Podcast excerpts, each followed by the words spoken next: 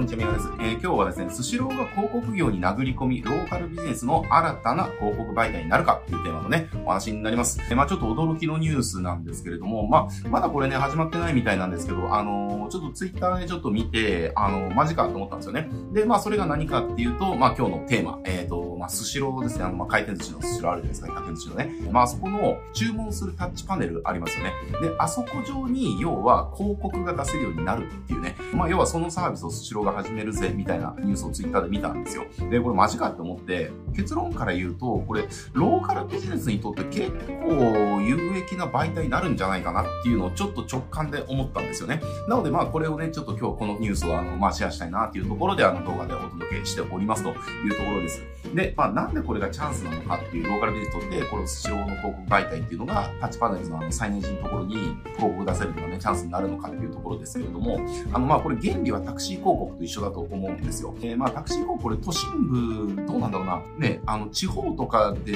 あるのかどうかがちょっと僕は地方に行かないのでわかんないんですけれども、都心部とかだともうタクシー乗ったら、タクシー乗ってここの背面のところ、画面があって、そこにずっとなんか映像見させられるみたいな。まあもう普通じゃないですか、タクシー乗ったら。で、これやっぱりじゃあなんでいいのかっていうと、やっぱり例えばじゃあ東京都内23区とかで考えるんであれば、まあビジネスマンとかね、経営層とか、企業の役員クラスとかね、まあそうした人たちのタクシーいろいろ乗りますよねっていう、富裕層とか乗りますよねっていうなった時に、えー、じゃあ例えばオフィス街とかのタクシーですよね。オフィス街とかよく走るタクシーであれば、そこに、要はビジネスマンに対する広告とか出したら、まあまあ、あの、興味持ってもらえますよねっていうところですよね。認知取れますよねっていうところ。だからまあ、それでタクシー広告なんかめちゃくちゃあの、いいらしいんですけど、まあ、うちちょっと使ってないからね、うちが使ってどうだったかっていうのは言えないんですけれども、ただまあ、評判きっかけはやっぱり結構いいよねっていう、まあ、認知を取っていくっていうところね、興味持ってもらうっていうところに関しては、まあ、すごくいいと。だから、例えばタクシーに乗って、じゃあ、例えばですけれども、なんか、社内の会計システムにね、ちょっとあの、問題があると、課題があると、で、なった時にタクシーに乗った時に、そのなんか、会計システムのことならなんとかなんとかみたいな感じのね、CM 見て、あ、こういうのあるんだってね。で、それ繰り返し見てた時に、あ、なんか良さそうだなっていう風になって、じゃあちょっと調べてみるかっていうところで、要は自分でそれ指名検索で調べてくれるわけです。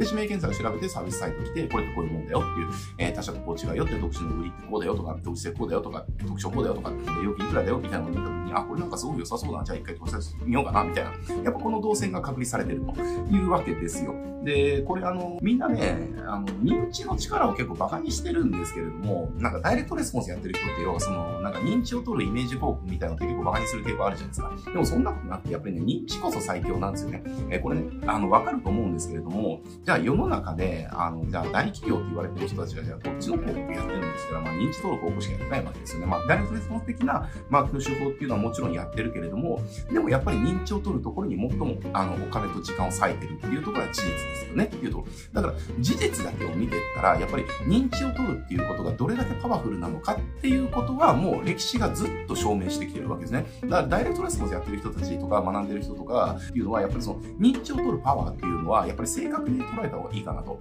いうところです。で、これじゃあ、その話とね、スシローの、じゃあ、この広告枠っていうのが、まあ、何の関係してくるのかっていうと、じゃあ、家族でスシロー行きますと。で、やっぱりあそこって、まあ、家族で話は盛り上がればいいけれども、でもまあ、まあ、ずっとね、べちゃべちゃべちゃ喋ってるわけでもないじゃないですか。やっぱり、あの、商品頼むときはタッチパネルやるし、会話が途切れたときとかね、なんかあれば、なんか別に暇だからやっぱりそこで映像流れてたら見ちゃうのでっていう話ですよねっていうところ。だからそういうので、やっぱりあの、そこに流れてたら認知取れるじゃないですか。で、しかもやっぱりスシローってその地域密着、店舗だから地域密着ですよね。えー、例えばなんとか市っていうところでやってるんであれば、その、そこに来るお客さんの大半はそのなんとか市に住んでる人たち、そう、近隣に住んでる人たちなわけですよ。で、えっ、ー、と、その人たちに対して、じゃあ、例えばですけれども、じゃあ住宅会社が、じゃあ今週の日曜日じゃあ見学からやるとってなった時に、あの、じゃあ例えばスシローでファミリー層っていうのはまあメインの顧客層じゃないですか。で、その顧客層に対して、こんな家の見学会を今週土日どこそこにやりますみたいなね。えー、で、詳細は、あの、ここから QR から見れますんでねっていうところで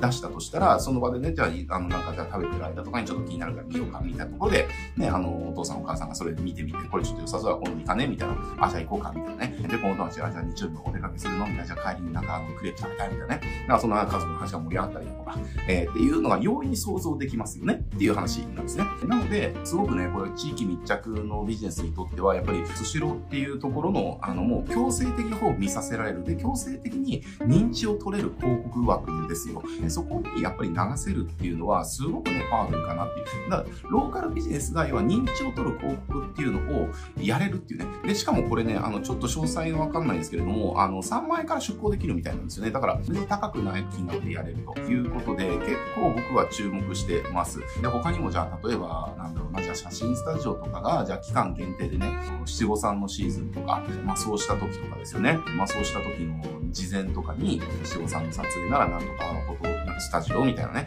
えー、感じを広告流したりとかしたら、えー、例えばもうなんか地域のところで言ったらなんかスタジオアリスとかなんかね、マリオとかでしたっけ？って有名なところで。まあそうしたところがあれば、まあ大体やっぱそこ行っちゃうじゃないですか。あの、まあアリスっていうか、みたいなね、アリス以外ちょっとよくわかんないし、みたいな、まあアリスぐらいだったらいろんな着るものもあるだろうし、まあロケーションとかもね、ある程度あるだろうから、で、まあお値段もまあ平均的だしね、まあそこでいいんじゃない？っていうところで、まあ大体はそんな感じで決めちゃうよねって話。で、そこに対してやっぱりく、あの、割って入ることができますよね。あ、こんなスタジオあったんだっていう。あ、こういう衣装とか着れるんだって。えー、あ、こういうロケーションでも撮れるんだって。あ、これアリスとかじゃないから、ちょっとじゃ気になるねって。じゃあちょっと見てみようかみたいな感じで、同じ流れで、そこで QR で自分のね、サービスサイト連れてきて、そこで詳細見てもらうみたいなね。で、そこで例えばじゃあクーポン券とか発行したりだとか、新規限定のキャンペーンとかやったりとかね。っていう風にやれば、まあ集客って結構動線つながるよねっていう、そのスシローのサイネージで認知を取って、そこで興味を持ってもらって、その場で、要はサービスサイトを見てもらうってっていうね、感じでやれると。やっぱりなんかこう、飯食う場所とかで、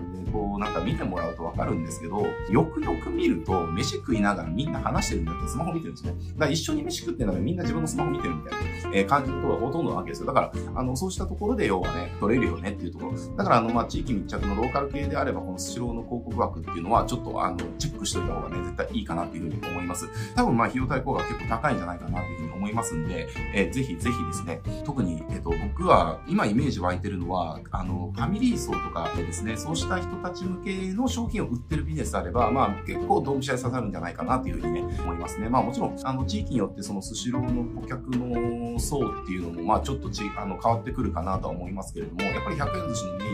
客層ってファミリー層だと思うんですよ。で、割かし、そのちっちゃめな、子供がちっちゃめなファミリー層なのかなだと思うんですよね。だからそうした人たちがターゲットのビジネスをしている人たちにとっては、まさにドンピシャで自分たちが売りたい相手に自分たちの商品の PR をできる、認知を取りに行けるっていうね。でそこから興味を持ってもらって自分のサービスサイトに飛ばすっていうことができる、えー、広告枠なので、まあすごくね、ぜひぜひこれあの正式リリースしたら試して、えー、見てもらいたいなと思っております。えー、まあうちもね、うち自身が店舗系のビジネスとかローカルビジネスをやってるわけではないので、まあちょっと、うち自身でちょっと実験するっていうことはできないんですけれども、まあうちのクライアントさんでね、やれるクライアントさんがいたらちょっとあの試してみようかなというふうに思ってますね。またね、これ試してみて、あのなんか、あの、あればね、動画でシェアしたいと思いますけれども、もしね、これあの、やってみて何か結果が出たりとかしたら、ぜひね、コメントとかで教えてもらえると嬉しいです。はい、えー、じゃあね、今日はこれで終わっていきますけれども、このチャンネルこうしたあの、マーケティングの最新情報ね、たくさんお届けしておりますので、まあそうした情報ね、気になる方はぜひチャンネル登録して、他の動画もチェックしてみてください。はい、じゃあ今日これで終わります。ご視聴ありがとうございます。